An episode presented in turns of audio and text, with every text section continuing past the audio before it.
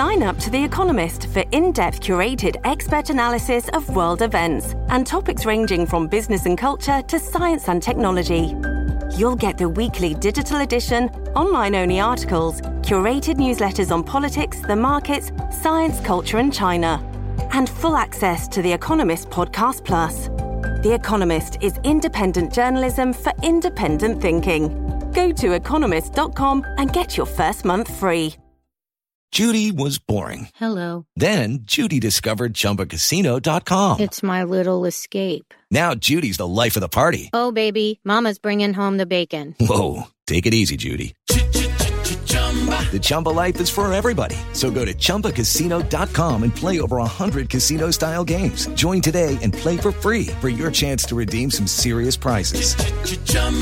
ChumbaCasino.com. No purchase necessary. Void where prohibited by law. 18 plus terms and conditions apply. See website for details. You ready? I was born ready.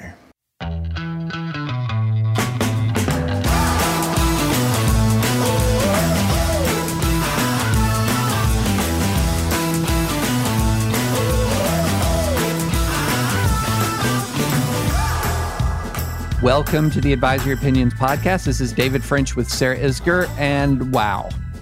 That's all I'm saying, Sarah. Wow. We just recorded a debate on the non delegation doctrine that you're going to hear in just a few minutes between Nick Bagley and Ilan Wurman. Nick Bagley, University of Michigan, Ilan Wurman, Arizona State University. That was really something else. And and I have to say, I'm so glad we did it because I don't know about you, Sarah, but I got a lot of messages from people saying how much they enjoyed the non-delegation discussion and our last podcast. So now we have two of the leading scholars in the country on the issue debating. As I say in a minute, they're the Ali and Foreman of non-delegation doctrine, and it's fantastic. Yeah, and look, both of these guys have so much. So if you enjoy the debate, check out the other stuff they've written. So uh, I don't mention this in the debate, but Ilan, for instance, has this great book called "The Second Founding: An Introduction to the Fourteenth Amendment" that has just come out. Um, it is like not a pop legal book. It's a it's an actual legal book, but it's not a law textbook either. So you know, if you're interested in privileges and immunities clause, clause substantive due process, um, these guys are not just non-delegation people. So uh, highly, I just think they're both so great. Really, really enjoy both of their uh, legal thoughts and writings. And so, in addition to that, we're going to just briefly cover some stuff that we're actually going to kind of put a pin in it because there's a lot of interesting stuff happening that matters in people's lives and matters in politics. So, just right off the top of the right off the top, we've got a couple of interesting SCOTUS grants and SCOTUS denials. One is uh, SCOTUS has taken a uh, has taken up the challenge to the Trump administration Title 10 regulations. This was a pro life measure put in place by the Trump administration, restricting and regulating uh, abortion referrals by entities that receive family planning funds under Title 10, um, a a uh, a, a, a federal law. This is something that's kind of been batted back and forth for some time in American law. So there's a CERT grant there to keep an eye on. Although my question, Sarah, is how long will the Biden administration keep that rule in place? So will we actually have a case? Yeah, you know, bear in mind anything that's granted cert right now will not generally get heard until the fall, barring some, um, you know, crazy uh, change because the last arguments happen in March. So, yeah, there's a long time to go until we would see a decision in that case. Like, it's possible that we're, you know, uh, 16 months away from a decision in that case. And also, another big move the Supreme Court rejected Trump's last gasp attempt to shield all his financial financial records from the Manhattan District Attorney Cyrus Vance. So it's going to have to pull turn those over, and that goes back to something we talked about last podcast. Sort of the most dangerous of the investigations of Trump right now, at least in my view, and then there are a couple of cases that are winding their way up to the Supreme Court that are worth a discussion. And because we have this awesome, um, because we have this awesome debate coming, we don't we we don't have time to really dive in. But one of them is dealing. The Supreme Court is going to be asked to decide, it, or has been asked to decide, if racial when does a racial slur in the workplace amount to illegal discrimination? Now, why is this interesting? Because this hits all of us where we live on what is or is not hostile environment, racial harassment, for example, or sexual harassment. It's an incredibly, it's a part of the law that touches all our lives in ways that many other legal doctrines that we discuss don't because it regulates all of our workplaces or the vast majority of our workplaces. So that's going to be very interesting. And then also, a um, ACLU back group has asked the Supreme Court to declare the all male military draft unconstitutional. Now, all this, male military draft. We've been waiting for this. This has Yeah. been a long time coming. This has been decades coming. This has been Ruth Bader Ginsburg original coming um, because it is really the last really obvious de jure gender discrimination in law where like It is. men get draft cards, women do not. Um, and uh, you know, it's a it's a biggie. It's a biggie. So it's a biggie on two reasons. It's a and and I can't wait to dive into this one. It's a biggie one because exactly what you said, Sarah. This is rarely do you have by law um, such a stark distinction between men and women. Now you do on things like, uh, for example, within the military by military policy, there are different physical fitness standards, for example. But by law, so, something is so starkly different than the uh, conscription responsibility and hovering in the background. And this is something we'll talk about a little bit.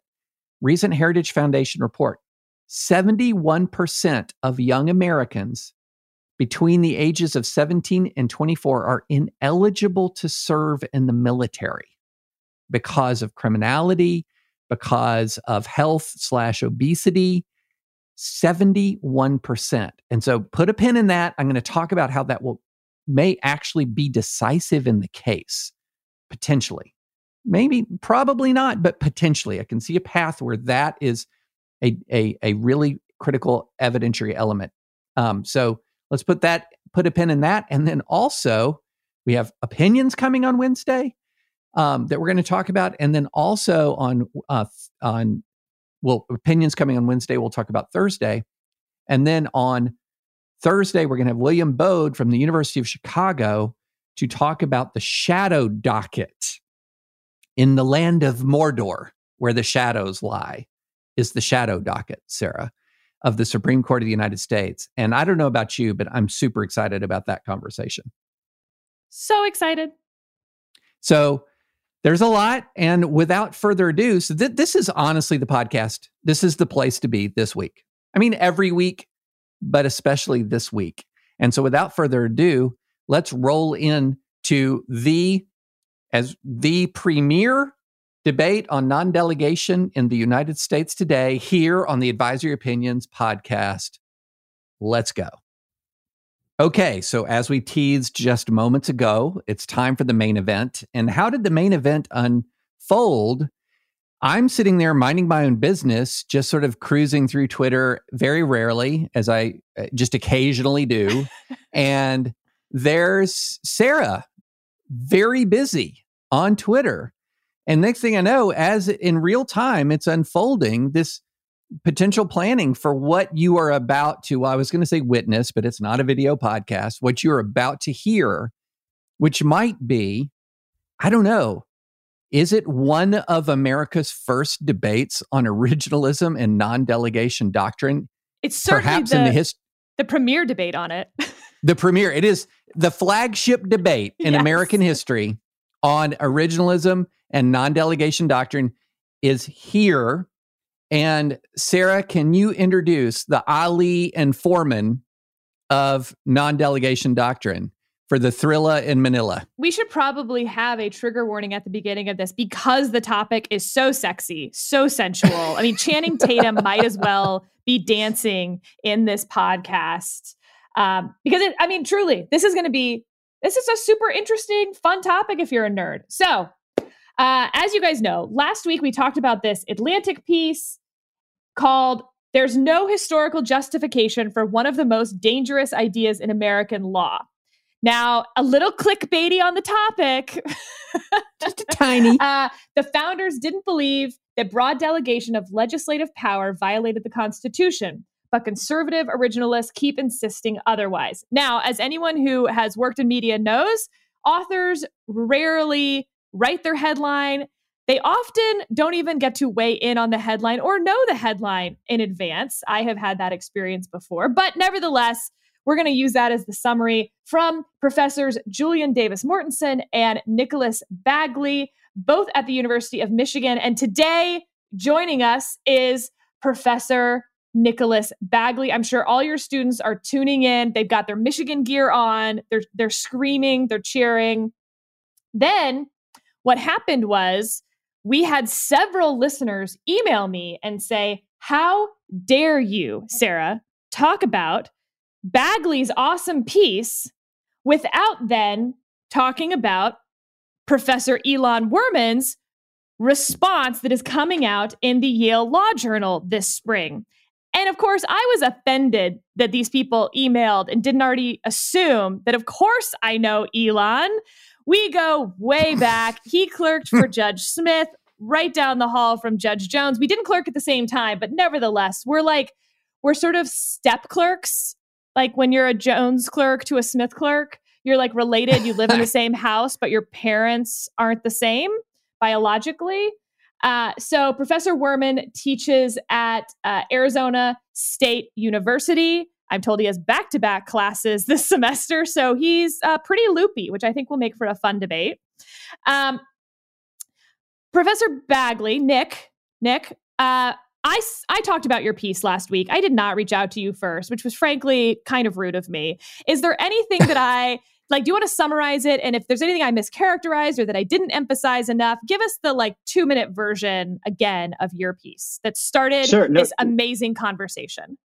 You did great. I was just happy to hear our names pronounced on air. Um, so the article that we published is really a piece digging into the early uh, American history around the, the principle of, of delegation. So, at the core of the modern state is this notion that when Congress passes a law, it's got to enlist the executive branch to help carry it out. And when it passes a law, it often speaks in pretty broad strokes. You know, like EPA set national ambient air quality standards that are requisite to protect the public health, for example. Well, what does that mean? It gives a lot of discretion to policymakers. And so there's been a movement afoot among conservative jurists to, to say, hey, the, the Congress has got to make the big decisions. It's got to make the important decisions. It can't leave those to executive branch actors. That gives too much power to the president and to the agencies. And oh, by the way, that's what the founders thought way back at the beginning. And this is a constant tradition that's been with us right from the right from the founding. Um, delegations of broad authority were anathema. And so my co-author and I thought, okay, well, look, we're not originalists, but that claim, it, well, you can you can read the same historical materials that the originalists have read and and evaluate it. And that's what we did. We went back into the materials and asked, does the historical evidence substantiate the claim that the founding generation believed that Congress could not delegate broad authority to executive branch actors? And the answer we found is a pretty conclusive no. The evidence for it just isn't there. In fact, early Congresses passed all sorts of statutes that delegated all sorts of powers to executive branch actors in all sorts of domains without any kind of hint of constitutional objection. Um, the only thing you said last week that I thought, eh, I'm not sure, we said that in the paper, um, is you said we think delegations are good. Um, the paper is really strictly historical. Uh, you know, I, I, I am not thrilled with the development of a non-delegation doctrine in 21st century um, case law. But if it's defended on the ground that it's you know a good idea given where we currently are as a matter of kind of the way the Constitution evolves and develops, it's a different set of arguments. I'm open to them. We can talk about it. I think it's a bad idea, but but this really is a claim about what the founding generation thought about the meaning of the Constitution. Good clarification. I like that. Uh, Ilan, your piece is creatively titled non-delegation at the founding less less uh, clickbaity i will say Far, you got to work on that. You really need to work on that title. Well, uh, their piece, their piece was in the Atlantic, right? Um, right. And so what? you know, their their their their their their law review article, I think, is titled "Delegation at the Founding." Right? Is that right, Nick? That's correct. That's correct. We're not we're not clickbaity on on any outlets except the public, you know, the ones that people actually read. All right, then when you publish yours in a non-law journal, we're going to expect high clickbait uh, titling. Why don't you uh, walk us through your piece and and where you think your arguments best Nick's arguments?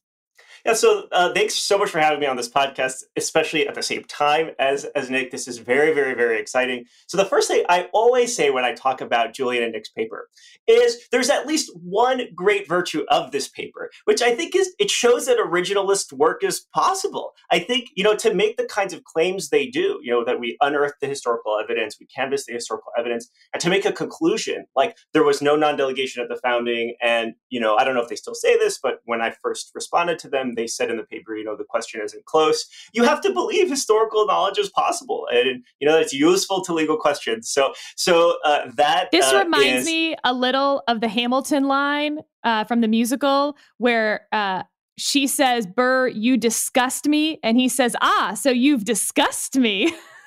oh, that's yes. You know, I really have to see that again. I once flew across the country to see Hamilton because it was more cost effective uh, to do that, and so I, I have to re rewatch that now.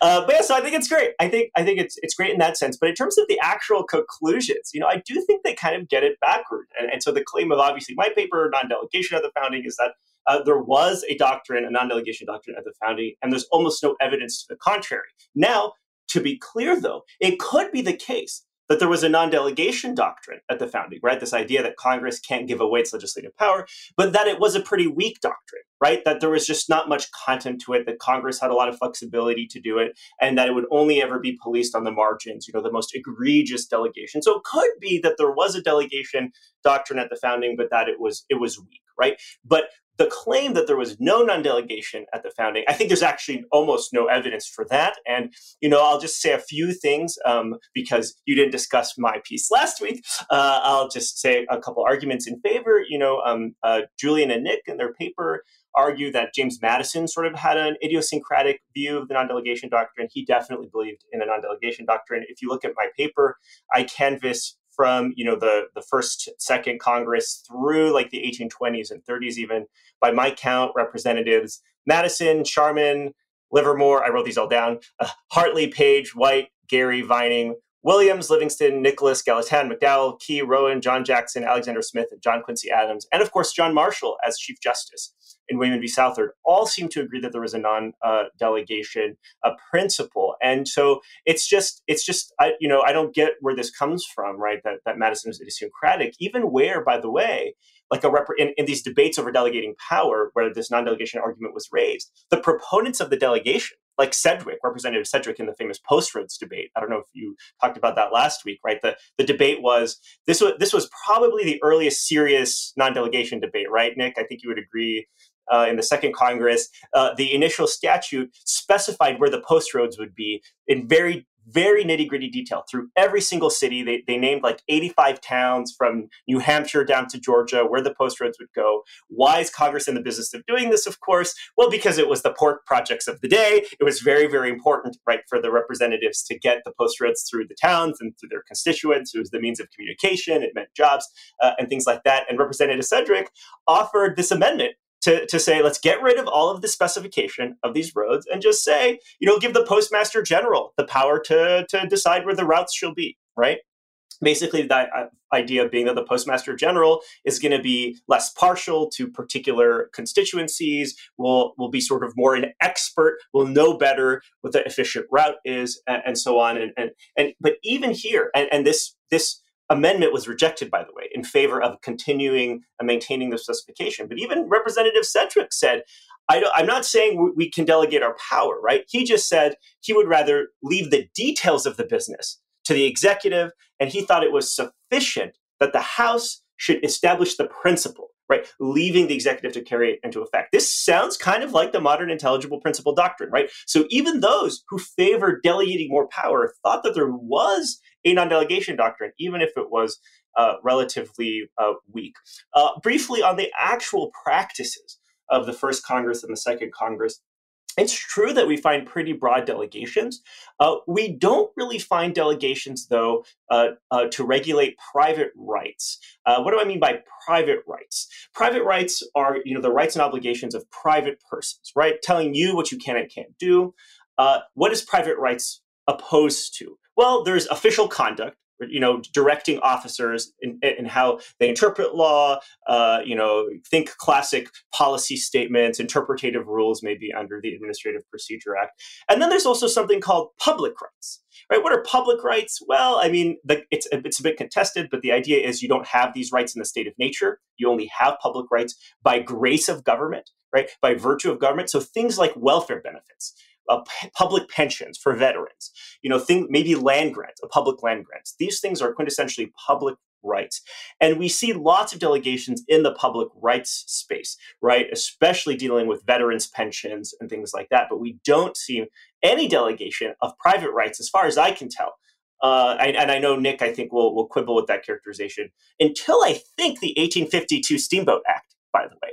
And so, you know, so so that was um, exactly. I was about to say 1852 Steamboat Act, and it was going to be. I promise you, it's going to be at the exact same time. By the way, but, Nick's facial expressions during this have been awesome, and I'm sorry you yeah. guys are missing them. I I can bet that he is a very popular professor at the University of Michigan. Please well, continue. Uh, so I'll say I'll say two more things. Then actually, I say the 1852 Steamboat Act. I should say that um, Nicholas Parrillo, a different Nick uh, at Yale has a piece coming out in the same volume of the Yale Law Journal as my piece on the direct tax of 1798. He claims that this authorized regulations of private rights. I actually not sure that that's that that's right, but there is some some a dispute going on there. So what I think is between the the the the Nick Bagley paper, the Nick Parrillo paper, the 1852 Steamboat Act. What it does tell us is that maybe originalists, formalists have to rethink their theory of non-delegation, right? It does strike me as somewhat crazy, by the way, to say Congress can't delegate any power to regulate private rights. You know, again, Steamboat Act of 1850, it gave the steamboat inspectors uh, authority to uh, impose passenger limits on steamboats, right? Well, that would affect private rights, right? If you uh, can we really expect Congress uh, to pass a statute that says, you know, Airbus A319s, this many passengers, Airbus A321, but like it seems crazy, right? So, so clearly, I think some amount of private rights and, and conduct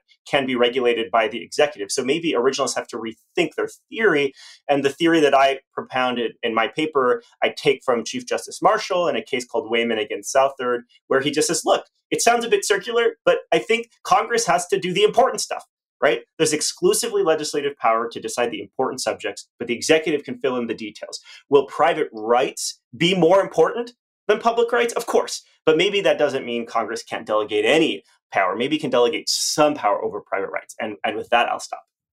Okay, listeners, now the Atlantic piece published in the Atlantic. All of you could read it the Yale Law Journal piece coming out this spring. Weirdly, you can always get Law Journal pieces well months before they come out. It's kind of a weird quirk of law journals.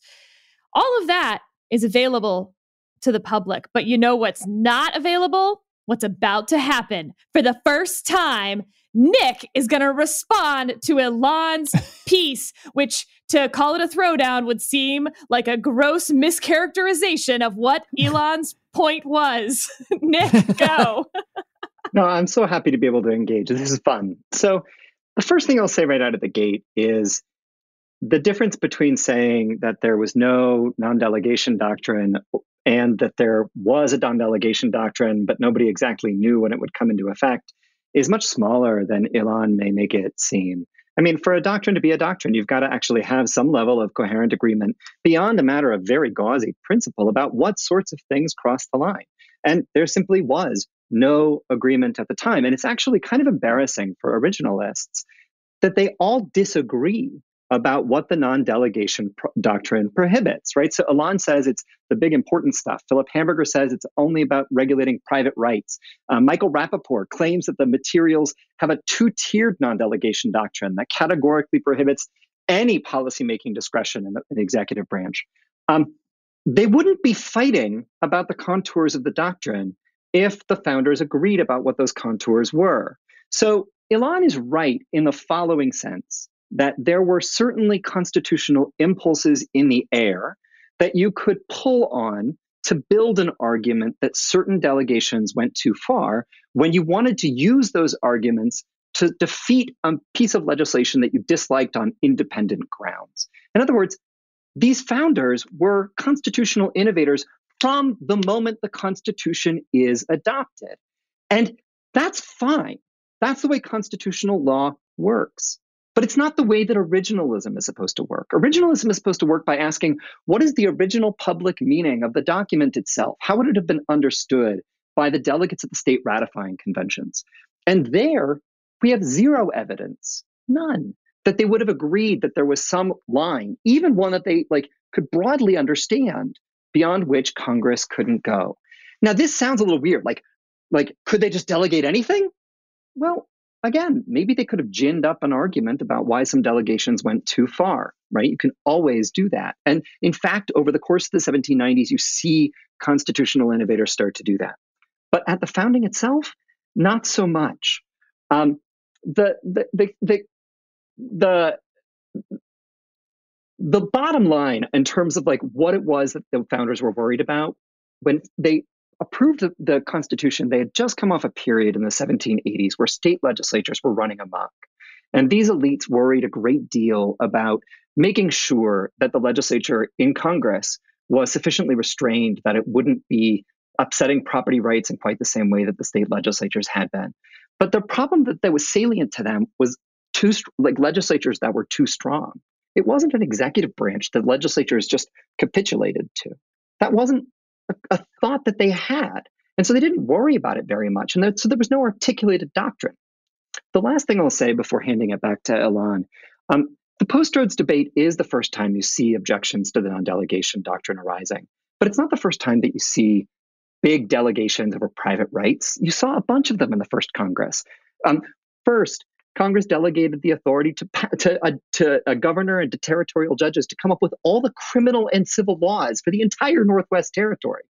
They ceded to a panel of three people, including Thomas Jefferson, the authority to devise the entire patent laws, which meant that you could preclude private individuals from producing the patented good, which is an infringement on private rights. They delegated the authority to cite the District of Columbia, which means you're depriving a bunch of people of their right to vote if they happen to be moving from Maryland into the district. You've got a law forbidding trade with American Indian tribes without a license, subject to rules that the president gets to decide with no guidance at all. Again, an infringement of your private right to engage in commerce. Like they just fall out of your pockets when you look at it. And there is no discussion, no hint of an objection the entire first Congress. The first time you hear it is about post roads. Now, no originalist today believes that it would be unconstitutional to delegate to the postmaster general the authority to tell the postal trucks where to go. Everybody agrees that's constitutional. So the very best evidence that they have from the founding era suggests that lots and lots and lots of laws that all modern originalists think are constitutional were not. Like it doesn't make any sense like the doctrine has to map a little bit onto the concerns that you are espousing today, and it just doesn't. Um, these are post hoc rationalizations forced onto the historical record, not an actual careful and candid evaluation of what was going on at the founding. I don't know. That was pretty good in this rap battle, Ilan. I mean, I will say this that's the most passionate discussion of post roads in 180 years. so Oh, yeah, over to you, Ilan. fair. Um, so I guess I, I, mean, I have a couple things to say. I mean, I, you know, I don't know how far uh, Nick and I actually disagree here. I think we disagree on the implications of the evidence, maybe, but just I think we agree at what we're looking at, maybe, but I think the, that what we take from it might be different, right? So, so Nick started off by saying that there's a there's very little difference or, or daylight between saying there was no non-delegation doctrine and this weak non-delegation doctrine, and that may and, and no one talked about it, uh, and that may be true, but but they didn't even come close to testing it. Now, Nick has a few examples, right, where where he thinks, well, these delegations should have tested the principle. And, and, and I'll get to that in a second because I'm not sure that's right, right? When it comes to major delegations of private right, of the kind that we saw, by the way, and, and that, that were struck down in Schechter Poultry, for example, where even Justice Cardozo said, look, this is a roving commission to make codes of fair competition for the entire economy. Finally, we see a statute that's this insanely huge delegation over the entire national economy, broad and competing standards that work at cross purposes, regulates private rights and conduct, and the Supreme Court did strike it down, right? I mean, so the occasion to test this theory would never have really come up in actual cases of legislation until well after 1887 when congress started regulating the national economy more under the commerce power right and, and, so that would explain that would explain that you know on the on the examples though i just interpret the examples differently you know the the the, the del- delegation of power to the territories the delegation of power to the district of columbia I, in my view, was not a delegation of the legislative power of the United States. It was a it was a vertical delegation ra- rather than a delegation of the legislative power of the United States from Congress to the president. It was Congress uh, and, and, right where the president can veto any attempts to reclaim that power, right? Instead of this horizontal delegation to a coordinate branch of government, it was a delegation from the national government to local governments to exercise local power right? Are, do we really think Congress has to make tort law, property law for the new Louisiana territory? No, the idea was, right, the federal law would still apply, but when it came to local law, the kind of stuff that the states would do, you are you can delegate downward, you know, local legislative power. And I think that explains the territories. I explained that, you know, DC. Patents are difficult, right? Patents, those are pretty broad delegation. Even then, I would say Congress did decide some things. It said it has to be novel, and, and I think it said useful even. Uh, the big question was whether maybe they didn't say useful. Uh, uh, Nick will correct me on that. Um, and of course, what what is what do those mean? Those are pretty broad. Even today, those terms are pretty broad, right? And one raises the question, though: what more could Congress actually really say in advance? And if Congress couldn't reasonably say much more in advance, it raises the question whether it's really delegated power. But even then, arguably, patents are a public right. At least the granting of a patent is a public right right? And so that I think makes sense. Now, can you dislodge a patent from someone who's already received the patent? Has it now become a private right?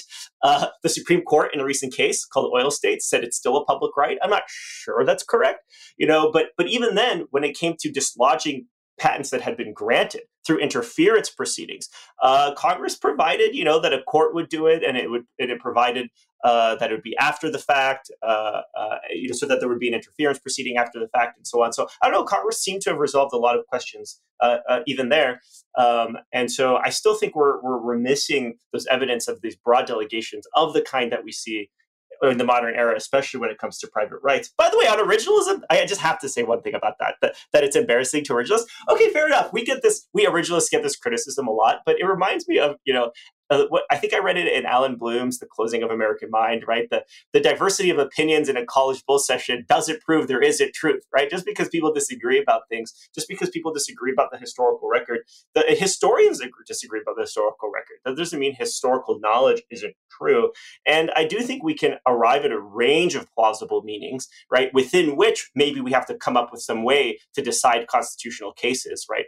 Uh, but but a range is still a range. A range has endpoints, you know, uh, a range still excludes things uh, from from the range, and and I think um, you know originalists. Uh, do a disservice to themselves and others if they claim that originalism's virtue is that it leads to like one right answer. I don't think that's true, but I do think it leads to a circumscribed range of plausible answers.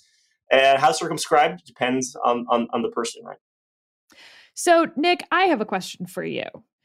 Um, and it's about originalism. So, first of all, I think it's fascinating that you are not an originalist. Um, and you have written this very long paper. These take a long time where you're sort of putting on the hat of an originalist to kind of undermine the theory of originalism. Uh, really interesting. Uh, I, I think it's, uh, I'm so glad that folks are doing that from the sense that um, I think it's really helpful. I think it broadens the debate on originalism as a whole rather than just originalists doing originalism in a little corner of their world.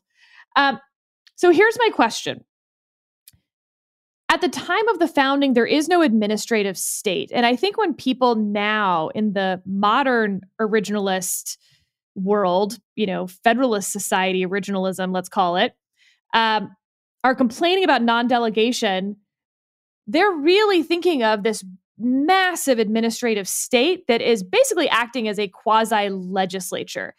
And I wonder where you think this breaks down. Because on the one hand, we can't really talk about what the founders would have thought of the administrative state with any academic rigor, as best I can think of.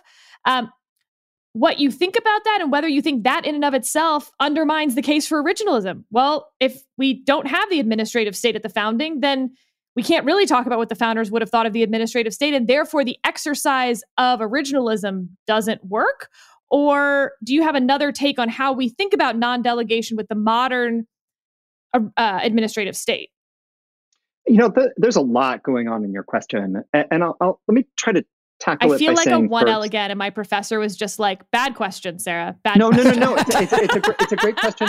The reason it's a good question is because it, it, it hits me to, you know, forces me to to to sort of try to work through a couple of points real fast. Like, why would it be the case that non-originalists care about this debate? Well, there are two big reasons. The first is that it matters today because the Supreme Court appears poised to breathe life back into the non-delegation doctrine based on a theory that it was kind of has originalist bona fides. Um, that can have real consequences on the ground for the administrative state going forward. So the, the debate is actually quite quite real. And if I'd prefer not to fight on originalist terms, well, like that's just the terms that have been given to me. Like I don't have a choice about that. But the second is actually deeper, which is I do care about the history. Um, the question of what kind of fealty we owe to the founding generation, I think, is difficult. And I don't think the answer is let's look at the founding moment as it is set in amber and never believe that our Constitution shifts over time. At the same time, it seems quite reasonable to me that we ought to care what the founding generation thought. And and beyond that, like I like history. Like I'd like to get the answer right. I think Ilan is 100% correct that there are bounds on what you can glean and infer from the historical record. Um, in terms of what we do about the fact that our country looks very different than it did back in 1789, and that it's very hard to see how the founders would have even thought about the administrative state. Um, to be honest, that's part of the reason that I find originalism to be kind of an odd approach to constitutional interpretation.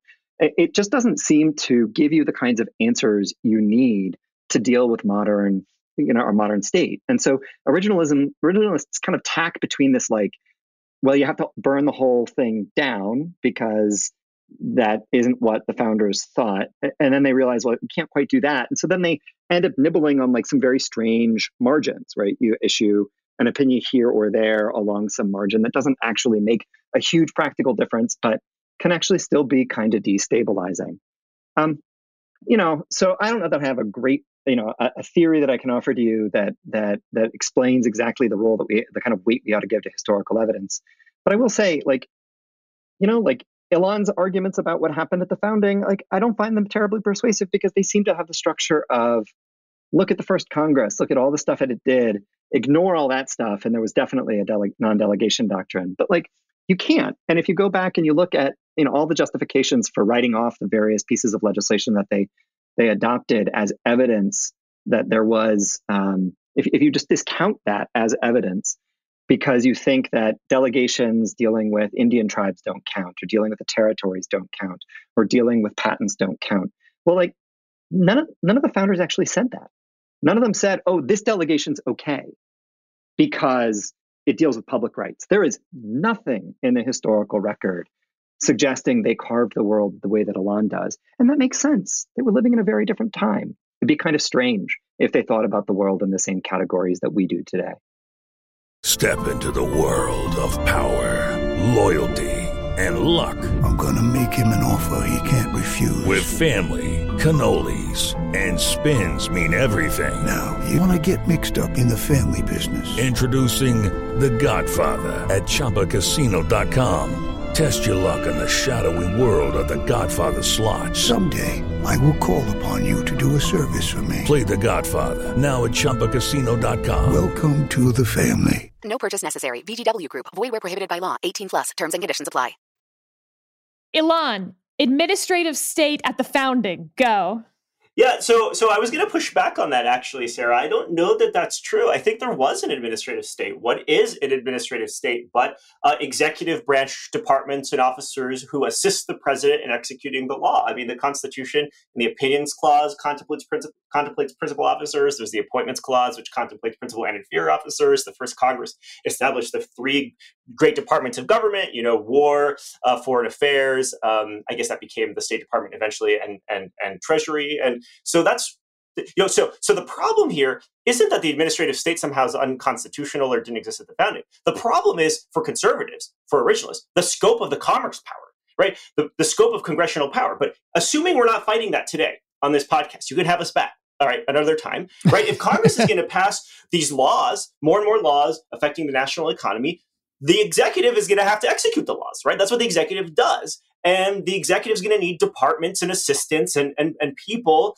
to execute the particular laws that Congress enacts, right? What can, what originalists don't like is you know certain elements of it. For example independent agencies. Like where does that come right? I mean it's one thing to say there's going to be assistance to help the president execute the law. It's another thing to say entirely we're giving the law execution power to these other officers and the president can't you know direct them in the exercise of discretion right? Which may or may not be unconstitutional from an originalist perspective right? So my, so my view of the matter by the way and and here you know i I hope I'm not flung in effigy uh, among my fellow originalists. I think much of the modern administrative state is constitutional. Uh, and the reason I say this is, you know, both on legislative, executive, and judicial power, right? You know, so again, Marshall said Congress can't delegate exclusively legislative power over the important subjects. But I don't think that means they can't delegate power over private rights ever. I think they just have to do it over a narrow area of conduct right? It can't be a roving commission over the whole national economy. And I think the standards have to be relatively more precise. And there you get steamboat inspectors imposing passenger limits on ships and making rules for passing ships. And I think that's fine. I think that's fine. And I actually think a lot of delegations today would actually be upheld under that kind of test that I put forward on executive power, right? Even even if we don't like independent agencies, even if we get rid of for cause removal protections, right, which is what creates these independent agencies, I don't think that means Congress can't create a commission that's bipartisan. The president would have to reappoint someone of a particular party. So there's this bipartisan balance. I think the appointment structure of these commissions are is still constitutional, right? And it's still going to be difficult for the president to influence enough of them, you know, uh, uh, to the point that they ignore the statutory mandate. And and on judicial power, what originalists complain of is uh, the executive branch adjudicating private rights, like liberty and property rights, that historically had to be adjudicated in a court within an executive branch agency. And that really didn't happen until the 20th century, uh, probably until two decades or so into the 20th century. Um, and, you know, I've proposed a solution to, to end private rights cases to make administrative law judges true adjuncts of a district court. If it's a private rights case, just have them submit a report and recommendation. That the objections to it just reviewed de novo by a district court judge. This is exactly what bankruptcy courts do. That's exactly what bankruptcy ju- judges do in so-called stern claims that are within the Article 3 judicial power. So if you do these tweaks, right, I think much of the administrative state survives, uh, but it could be made more constitutional, and, and I also think in desirable ways. David. All right, so so here's my question. This is something that I've uh, so I I I have come to you know uh, I my experience of originalism is much more in the litigation context than in the scholarship context. And when I, when I have been trying to make arguments, constitutional arguments, my originalism starts with the text. Um, and the and and here is one of my issues that I've long had with some kinds of originalist scholarship and inquiry. And it seems as if sometimes what we do is we take a text and then we sort of spelunk into that first Congress, the second Congress, the third Congress to see how Congress how Congress acted as if Congress the earlier the Congress the more impossible it is for them to have violated the Constitution. So a classic example of that would be the Alien and Sedition Acts.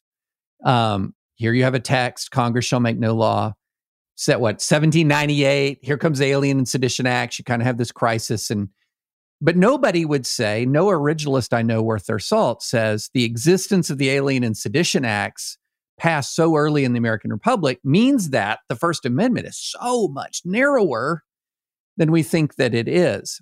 And so that's one of my you know uh, one of my issues with sort of diving into some of these early acts is it often seems to presume that the early congresses were acting in conformance with their with the uh, that they were not themselves violating the constitution. So let me let's interact with the text. So the, we have a hugely controversial theory uh, on on article 2 the unitary executive centered around the the the statement the executive power shall be vested in a president of the United States of America. But there's also the beginning of article 1 section 1 all legislative powers herein granted shall be vested in a Congress of the United States which shall consist of a Senate and a House of Representatives. And I guess for both of you guys what I want to know from an originalist perspective is how both of you guys interact. Or from I know Nick, you're not an originalist, but uh, what is your uh, what is your position on how you should interact first with that text, with the understanding with outside of the presumption that the early Congresses um, are proof positive of what it meant, as opposed to can't early Congresses have also violated the Constitution? Can't they have departed from the meaning because of expediency and other reasons? Uh, I hope that makes sense. But I, have always kind of objected to this notion that, well, here's how we prove what it meant, as if the early Congress couldn't have departed from its meaning. Yeah, I'm I'm really glad you asked that, David. I, this is this is an important point. The the non-delegation debate would be pretty easy if the Constitution itself spoke to the question. But all we've got are those rather Delphic statements that all legislative power and executive power shall be herein granted. Um, and originalists have for some time attempted to argue that the executive power and the legislative power they meant something that certain kinds of exercises of power by the executive branch were legislative in nature and therefore everyone would have agreed that they couldn't be delegated to the executive branch um, my own view is those arguments are not terribly compelling. Like a well informed observer in the 18th century who votes in favor of a constitution that doesn't speak to the non delegation doctrine probably has no especially well considered views on the question one way or the other. And in fact, that seems to be what the evidence strongly suggests. Then you get the core of the originalist claim, which is the historical evidence. Because the text runs out, you've got to import history to say, listen, these terms that seem like they're Delphic to us, they had a well understood meaning among the legal community. Like everybody understood what they meant.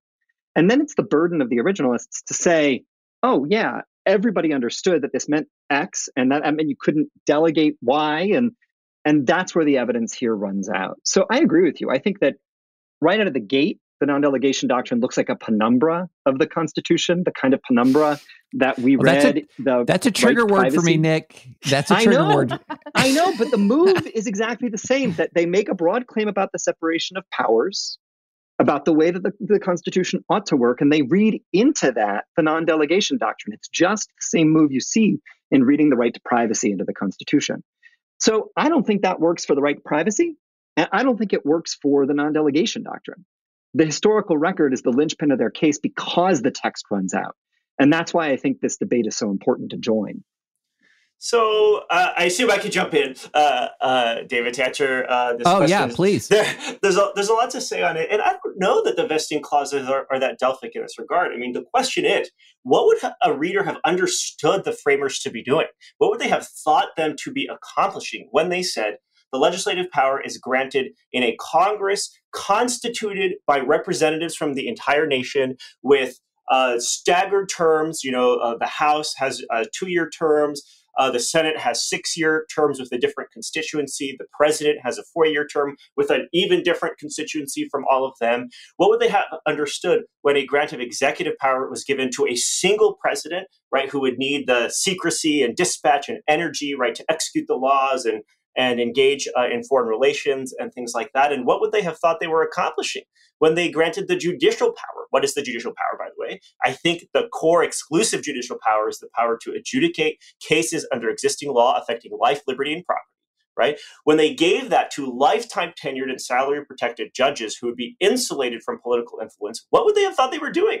Well, it sounds quite plausible to think that they thought legislative power should be done, legislation, laws should be created by a representative body. uh, law should be executed by a single person who could be held responsible for the execution of the laws and could execute them vigorously, and that uh, deprivations of life, liberty, and property should only be done by courts who are insulated from political pressure. Right? And so I think Wait, the implication. what about bankruptcy courts? What about Article 1 courts? Bankruptcy judges absolutely can deprive someone of life, liberty, and property, and they are not lifetime tenured. And uh, one of them's related to me. Spoiler there. yes, yes, yes, they can, and that doesn't make them constitutional. To go back That's to David's what I've been saying, Dad. in- in- initial question uh, about can Congress sometimes make mistakes? And here's the reality: lots of executive branch adjudications happen. You know, again, patent rights, land grants, things like that. A public rights case, which was not in the core of judicial power. Why, by the way? Because Congress doesn't have to create these rights, and if Congress doesn't have to create these rights, it also doesn't have to be. Uh, there's something called sovereign immunity, where you can't sue them if they wrongfully withhold you a land grant or something like that. And so, if they don't have to be sued, they can agree to an executive branch adjudication and no judicial review at all in public rights cases. And historically, at the very beginning, Congress actually resolved public rights claims and petitions, you know, uh, in committee, uh, and so that's different from the, the private rights uh, cases. So I, I think the implication is they, you know, that these are the institutions for institutional purposes that have to exercise these powers, and therefore they can't just rejigger it themselves, right? If, if Congress can give the legislative power to the executive, then why can't they, they create a new body entirely? You know, a JV Congress, you know, like the Sentencing Commission and Mistretta, and and do it that way, right? And I, so so yeah, I don't think it's penumbral. I don't think it's it's Delphic. I, I actually just think it's it's the implication. It, it's what they all would have understood from the text. To the extent it's difficult, I think it's difficult because of what Nick and Julian raised in their paper, which is look, once Congress has delegated power, isn't executing that broad statute executive power. And that's the difficulty, right? Because some things can look both legislative and executive, and that's maybe why we have to go to historical practice, where they could have gotten it wrong. So, so you look at historical practice over time from different actors, right? And that's this theory of liquidation, you know, that, that might go to your question. And and and it's that I think what what Nick Julian and I disagree with uh, the most. By the way, you, you should have Nick's co-author, Julian, has an executive power paper where he and I actually agree. Like we agree, it's just the power to execute law. This whole residual vesting nonsense, that I, I was convinced that that, that, that was correct uh, until I read Julian's paper. And I started writing a response to Julian's paper where he said it's just law execution. That's all it is. And I'm like, he's wrong. He's misreading Blackstone. And the more I got into it, it was like, oh my God, he's right. And, and I've been you know, everything I thought about executive power for, for years was wrong. I had to tell my students uh, the next year in administrative law that if you had me for con law, everything I told you was wrong, you know, last year. And so, so it is, this is what th- these debates are about, though. It is possible to have a debate about the historical record and to change minds. And, and I think that's important. And I think that's a, a real virtue of, of Nick and Julian's work. You know, uh, even if it doesn't convince us, you know, that that there isn't a non-delegation doctrine, I think it de- has convinced some originalists that it's much weaker than whatever non-delegation doctrine we previously thought. And and you know, that's that's something to be said for Nick and Julian's work among originalists. Guys, this has been an uh, incredible conversation. I have learned a ton and really enjoyed it. And David, I think when we talk about originalism and textualism moving forward, we have an opinion hand down day on Wednesday from the court. Uh, I think our listeners have benefited from this, and uh, we will now be able to you know really dive in more on originalism versus textualism as the justices i think do that as well now you'll notice when i introduced Nick and Ilan, I didn't really go through Nick's resume. And there's a reason because um, Nick and I are of the same generation from law school. And there was a thing called Underneath Their Robes when we were in law school. And it was an anonymous blog, uh, including the Article 3 groupies, is what it was called. And so it was like this gossip blog about justices, about, you know, Rachel Brand was named prom queen of the Federalist Society dinner one year. And so uh, that blog was outed as David Lat, uh, who's just a fabulous human who I adore. And I still have a pair of his socks that he loaned me one time. And I'm really sorry about that, David. Um, but it turns into a website called Above the Law. And Above the Law, in its early days, used to rate weddings. Is that right? Are you between serious about that? Oh, yes. Oh, yeah. And oh, yeah. so in 2007, Nick and his wife, Christina, are rated And their resume score is the highest resume score of all time on above the law Really? at the time. They got a 9.4 because they were both NYU law grads. She magna, he summa. Christina is a Brown and LSE graduate, a former law clerk to the exceedingly prestigious Judge William F. Uh, sorry, Stephen F. Williams of the D.C. Circuit, and a lawyer at the State Department. Tough to top, right? But Nick has managed to do so. He's a member of the elect, currently clerking for Justice John Paul Stevens. Now, unfortunately, Nick, you and Christina lost points on uh, your beauty score because of the photo you filed with the New York Times. You're the photo nodding. was too cutesy. You It's know too that, cutesy. and I'm wondering if you have regrets about the Oh, photo. Uh, you know, there there are many things in my life I regret. I have not spent a lot of time worrying about that one. Now, Uh, Sarah, that is a a good. That's what what is it? The your generation calls it a good pull. That's a good pull.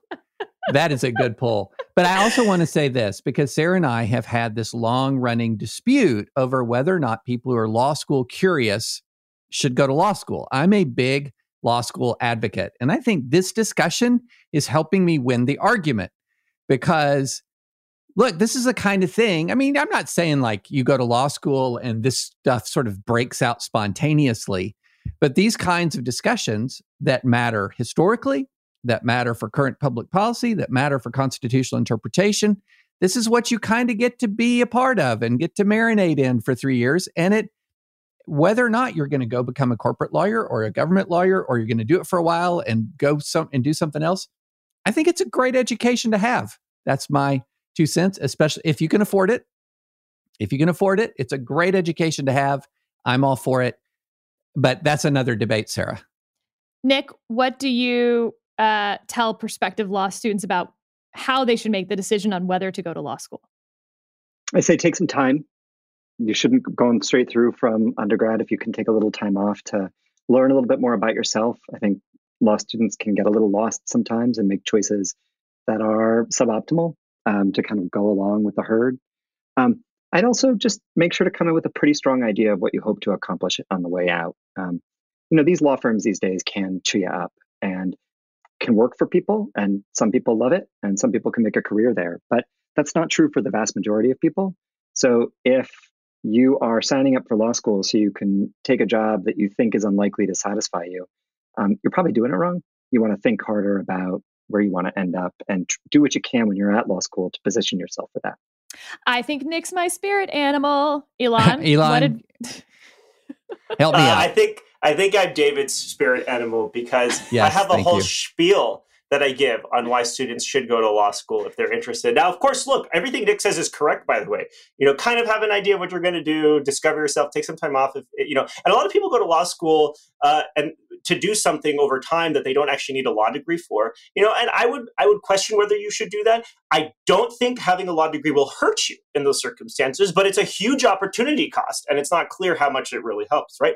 But for those otherwise, you know, put the, putting that aside, law is amazing. Law school is fun. Being a lawyer is fun. It matters. It's important. It's interesting. And look, you'll graduate from law school, and everyone will be like, "Thank goodness we have a lawyer in the family." And your friends will, you know, everyone will come to you with your legal problems. And for about six years, okay, maybe not six years, you'll say, "I'm not that kind of lawyer." That is the most common answer you're going to get. I'm not that kind of lawyer. I'm not the kind of lawyer. I'm not the kind of lawyer, right? And then you'll wake up one day, you'll get a question, and you'll say, Holy crap, I am that kind of lawyer. I actually do know the answer to this question, Yeah. and I can help you, you know? And to me, you know, I mean, one of the earliest instances, you know, was a few years ago when a friend of mine uh, got rung up on criminal misdemeanor charges in city of Phoenix Municipal Court because someone claimed her dog bit the neighbor, right?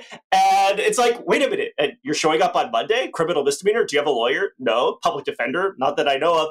I'm like, shut the front door. I'm coming with you on Monday. Don't like do anything without me, you know? And it's like it it matters. It matters and it's fun. So here I was, by the way, parachuting into City of Phoenix Municipal Court, and I filed two state constitutional claims to get the case dismissed. You, you bet that they, love it. they were willing to settle. So it was uh, it was a lot. I of love it. Well, and then I would add in that moment when you can say, I am that lawyer, then whatever the cost is, $180,000 is suddenly worth it. No, Are we? no, Nick, you and I. Okay, no. I think anyone listening knows Nick and I won this. We don't need to even have the last word. I That's how obvious it is. Guys, I can't begin to thank you enough for your time, for your uh, brilliance, and we look forward to reading everything else you ever write. Um, and and our listeners will no doubt send it to us as well. So, uh, guys, wildly. I mean, Channing Tatum stopped dancing because he was listening so raptly with attention to What? the non delegation throwdown. Thank you. Yes, thank you. And thank you all for listening. And and we'll be back on Thursday with court decisions. Right, Sarah? You bet. All righty. Thank you guys for listening. And once again, please go rate us at Apple Podcasts. Uh, please subscribe onto our podcast feed and check out thedispatch.com. And we will see you on Thursday.